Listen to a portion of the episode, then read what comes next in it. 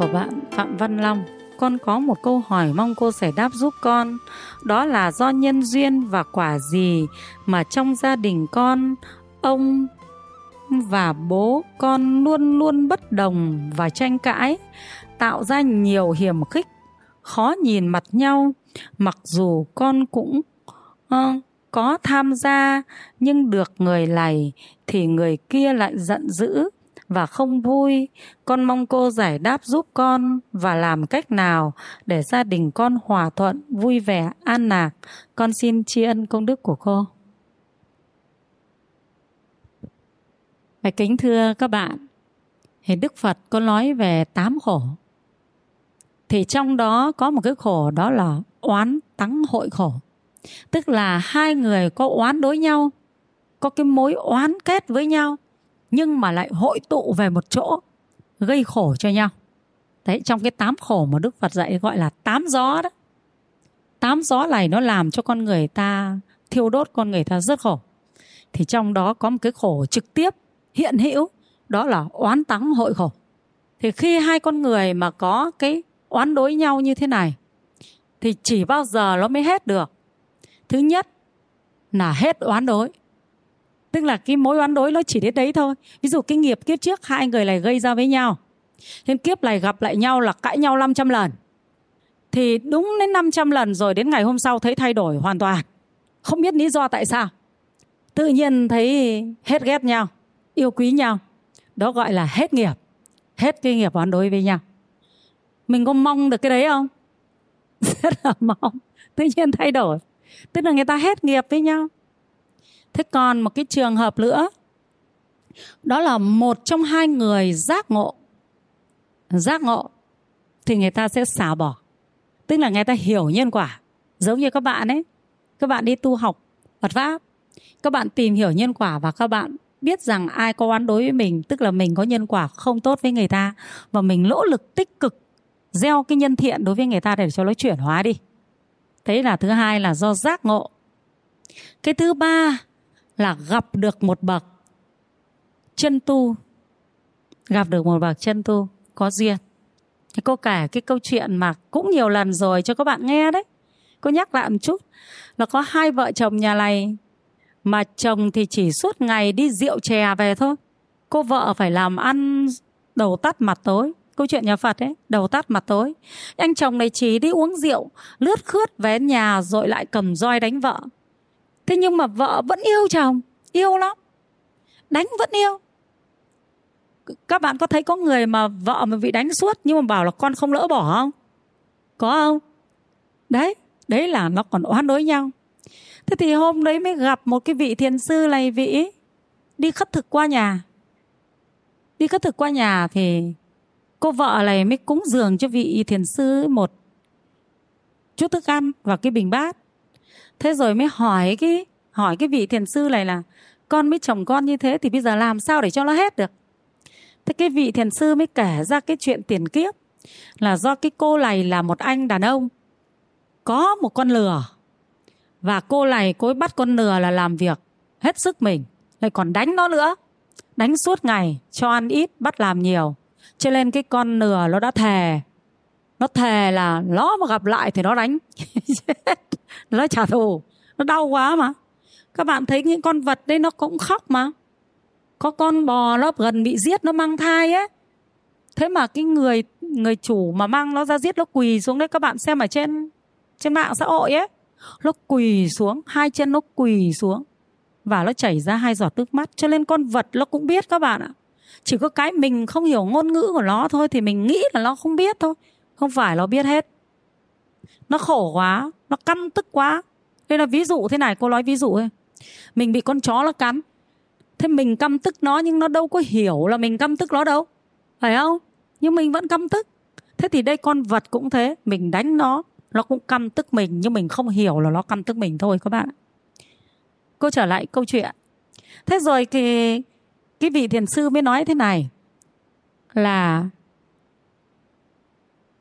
tí nữa anh chồng anh ấy về thì cô cầm cái chổi này ra và đưa cho cái anh chồng này để anh đánh. Thế thì là cô sẽ hết được nghiệp.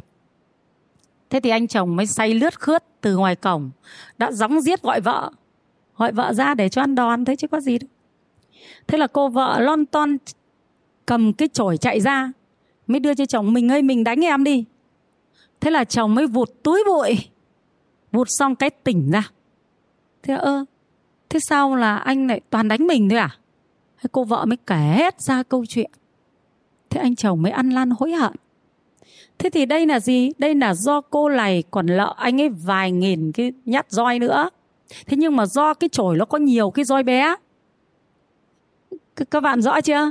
Thì vụt một cái thì trả được bao nhiêu cái roi? Thế là thế là lo hết lợ thế nó hết lợ thế hết lợ như thế thì thôi nó không có không có oán giận nhau nữa mà hai người tự nhiên lại trở lên lại. Hạnh phúc. Mà đấy thì cũng là do là cái phước báo cúng dường và bình bát cho cái vị thiên sư kia cho mới biết được cái chuyện đó. Đến cái duyên để biết được. Đấy là phúc báo nó sinh. Thế thì giờ ở trong nhà bạn này, thì có lẽ là bố bạn mới lại ông bạn nó có một cái mối oán kết gì đó trong tiền kiếp cho nên đến bây giờ là dù cha con đi chăng nữa, nó vẫn cứ có cái mối hiểm khích. Tức là người này nói làm cho người kia khó chịu. Người kia nói làm cho người này khó chịu.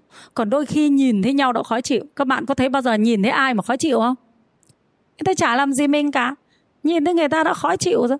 Gọi là nhìn nhìn thấy mày tao ngứa mắt đấy. Mắt có gì đâu, phải không?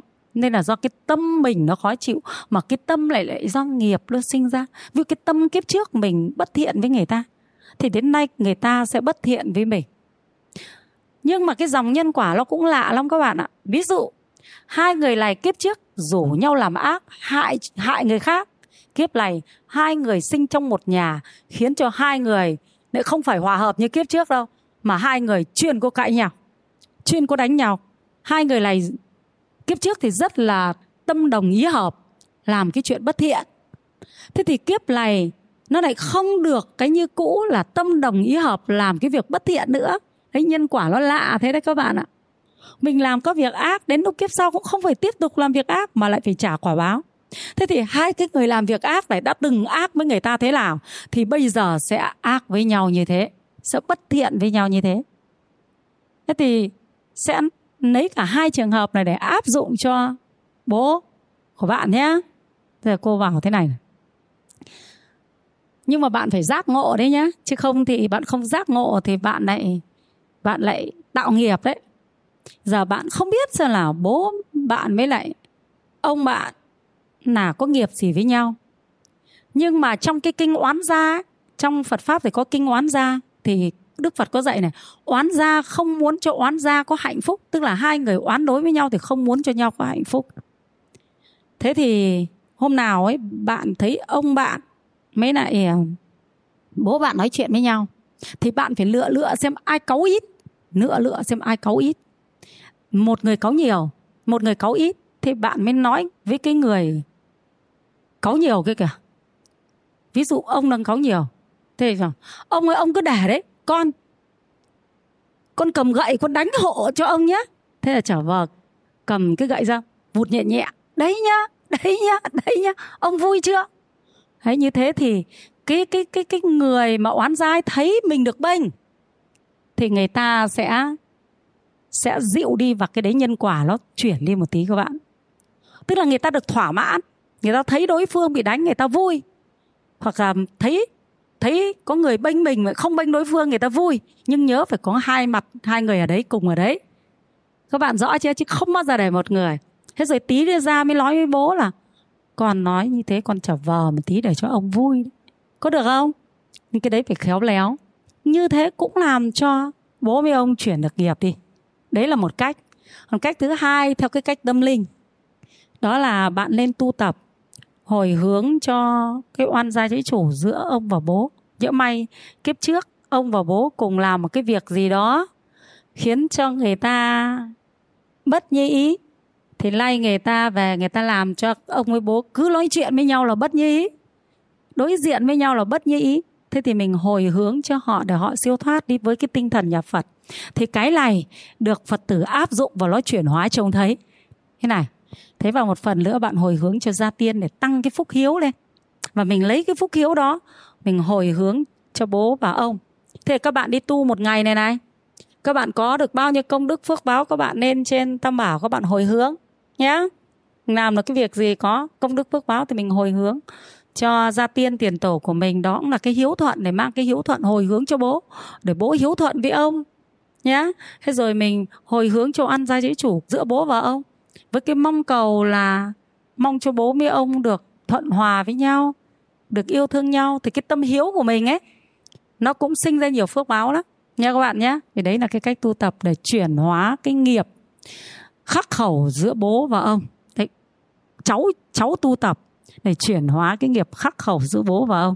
Thế cho nên chúng ta áp dụng cả hai cái cách đó nhé.